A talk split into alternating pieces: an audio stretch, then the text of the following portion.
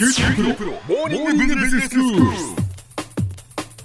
日の講師は久留米大学の塚崎君吉先生です。よろしくお願いします、はい、よろしくお願いします。えー先生は経済暴論という本を出版されています。その内容をご紹介いただいています。今日はどういうお話でしょうか？はい、今日はですね、食べ放題の店って儲かってるのかっていう話です。はい。でも、まあ、まずは普通のレストランの話をしましょう。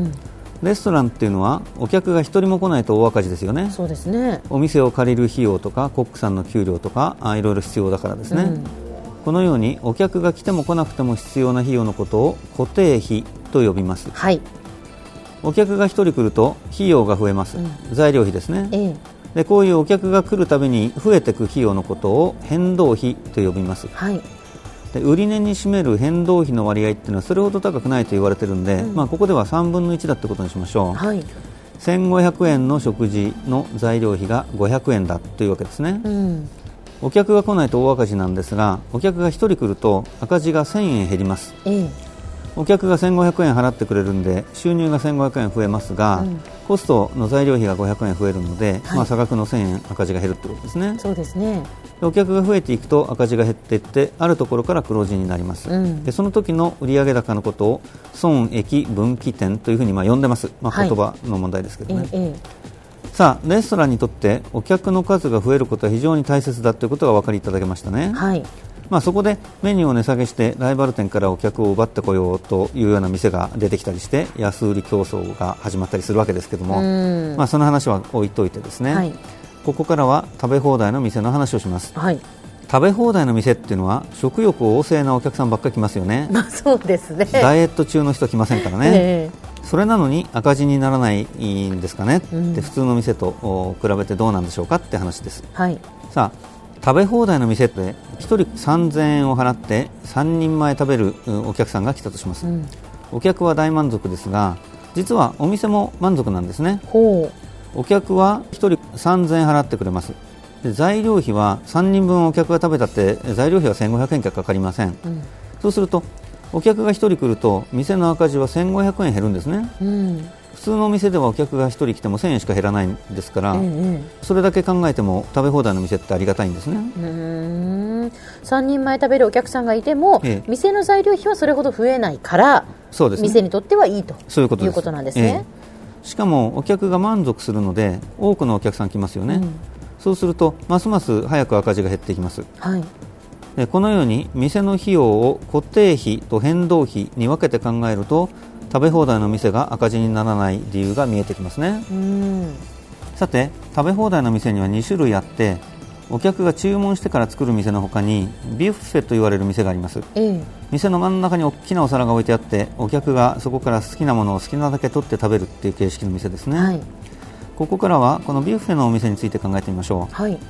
ビュッフェのお店の良いところはたくさんありますが、まあ、最初に誰でも思いつくのは料理をお皿に盛り付けてえお客さんのところまで運んでいくう仕事がいらないってことですね。そうですね、ええ。お客さんが自分で取りに行きますからね。そうですね。え次に思いつくのはコックさんが20人前の料理をいっぺんに作るってことです。えうん、で料理っていうのは1人分作るのと20人分作るので手間が20倍かかるわけじゃないですよね、はい、ですから20人分の料理をまとめて作ることでコックさんの仕事が効率化できるんですね、うん、これを、まあ、規模の利益とか呼びます。えちなみに大企業が中小企業より儲かる理由はいろいろありますが一番大事なのは大量生産で規模の利益が得られるからということですね、えうん、コックさんの効率化ということで言えばビュッフェの店では注文を受ける前からコックさんが料理をするということも大事です。はい、普通のお店だとお客さんが注文してから料理を始めるので本当にコックさんが忙しいのは昼飯の時間と晩飯の時間だけっていうお店結構多いんですがええ。ビュッフェのお店では朝からコックさんが忙しく働くことができるわけですね。そうですね、まあ、ビュッフェのお店ですから朝からもうコックさんが料理を作っておけますもんね。そうですね。えで客席の効率という観点でもビュッフェの店は優れています、えうん、普通の店ではお客さんが着席して注文してから、うんコックさんが料理作るので食べ始めるまでの時間結構おかかりますよね。はい、でもビュッフェの店ではお客さんが着席した途端に食べ始めるので客席が有効に活用できるんですね、うん、材料の仕入れについてもビュッフェのお店は楽です。普通のレストランではお客さんが何注文するか分かんないのでメニューにある料理を作るための材料を一通り全部揃えておく必要がありますね、はい、当然残ってしまって捨ててしまうものも出てくるわけです、うん、でもビュッフェの場合は作る料理を自分で決めることができますから材料に無駄がありません、うん、しかも同じ種類の料理をたくさん作るので大量の材料を仕入れることになりますもしかするとこんなにたくさん買うんだから少し安くしてよっていうのは値引き交渉もできるかもしれませんね。そうですね、まあ、こうやって話を聞くとビュッフェタイプのレストランというのは、まあ儲かりそうな仕組みになっているっていうことですね。そういうことですね。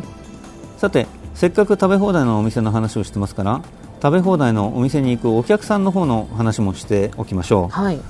食べ放題のお店に行ったけれどすぐにお腹がいっぱいになってしまった時、うん、どうすればよいでしょうか、うんまあ、以前、サンクコストというお話をしました、はいはい、その時の復習をしておこうってわけですね。そうですね。払ったお金は戻ってこないという話ですよね。そういうことです、よく覚えてますね、サンクコストというのは払ってしまったお金で戻ってこないお金のことなので、うん、まあ、例えばお金を払って食べ放題の店に入ったらもう払ったお金のことは忘れましょうということですね。うんええ、お腹がいっぱいなのに元を取ろうとして無理してたくさん食べても払ったお金は戻ってくるわけではないからです。うんそうであればもう払ったお金のことを忘れて今から今の自分が一番幸せになれるためには何をしたらいいだろう、はい、無理をしてたくさん食べるのが幸せへの道なのか、うん、そのまま黙ってお店を出るのが幸せの道なのか、うん、元が取れても取れなくても店を出るっていうのがやっぱり幸せへの道なんでしょうね。っていうことですよね。はい無理して元を取れば誰かが褒めてくれるっていうならそれはまた考えようがありますけど、うん、まあ多分誰も褒めてくれませんからね。そうですね。まあ今の自分が一番幸せになることを考える。これが大事だということですね、はい、では先生今日のまとめをお願いします、はい、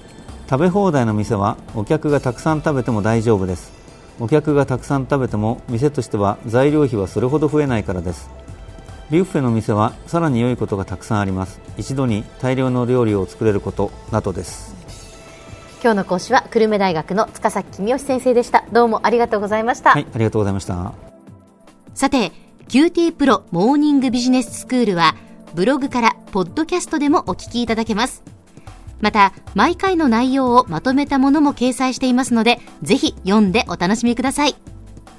QT プロモーニングビジネススクールお相手は小浜もとこでした。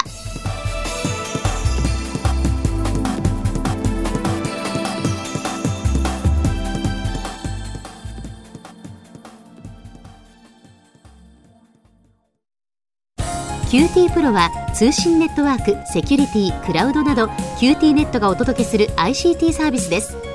九州中に展開した光ファイバー網を基盤に一番身近なビジネスパートナーとして九州の企業自治体の皆様をサポートします。詳しくは QT プロで検索を。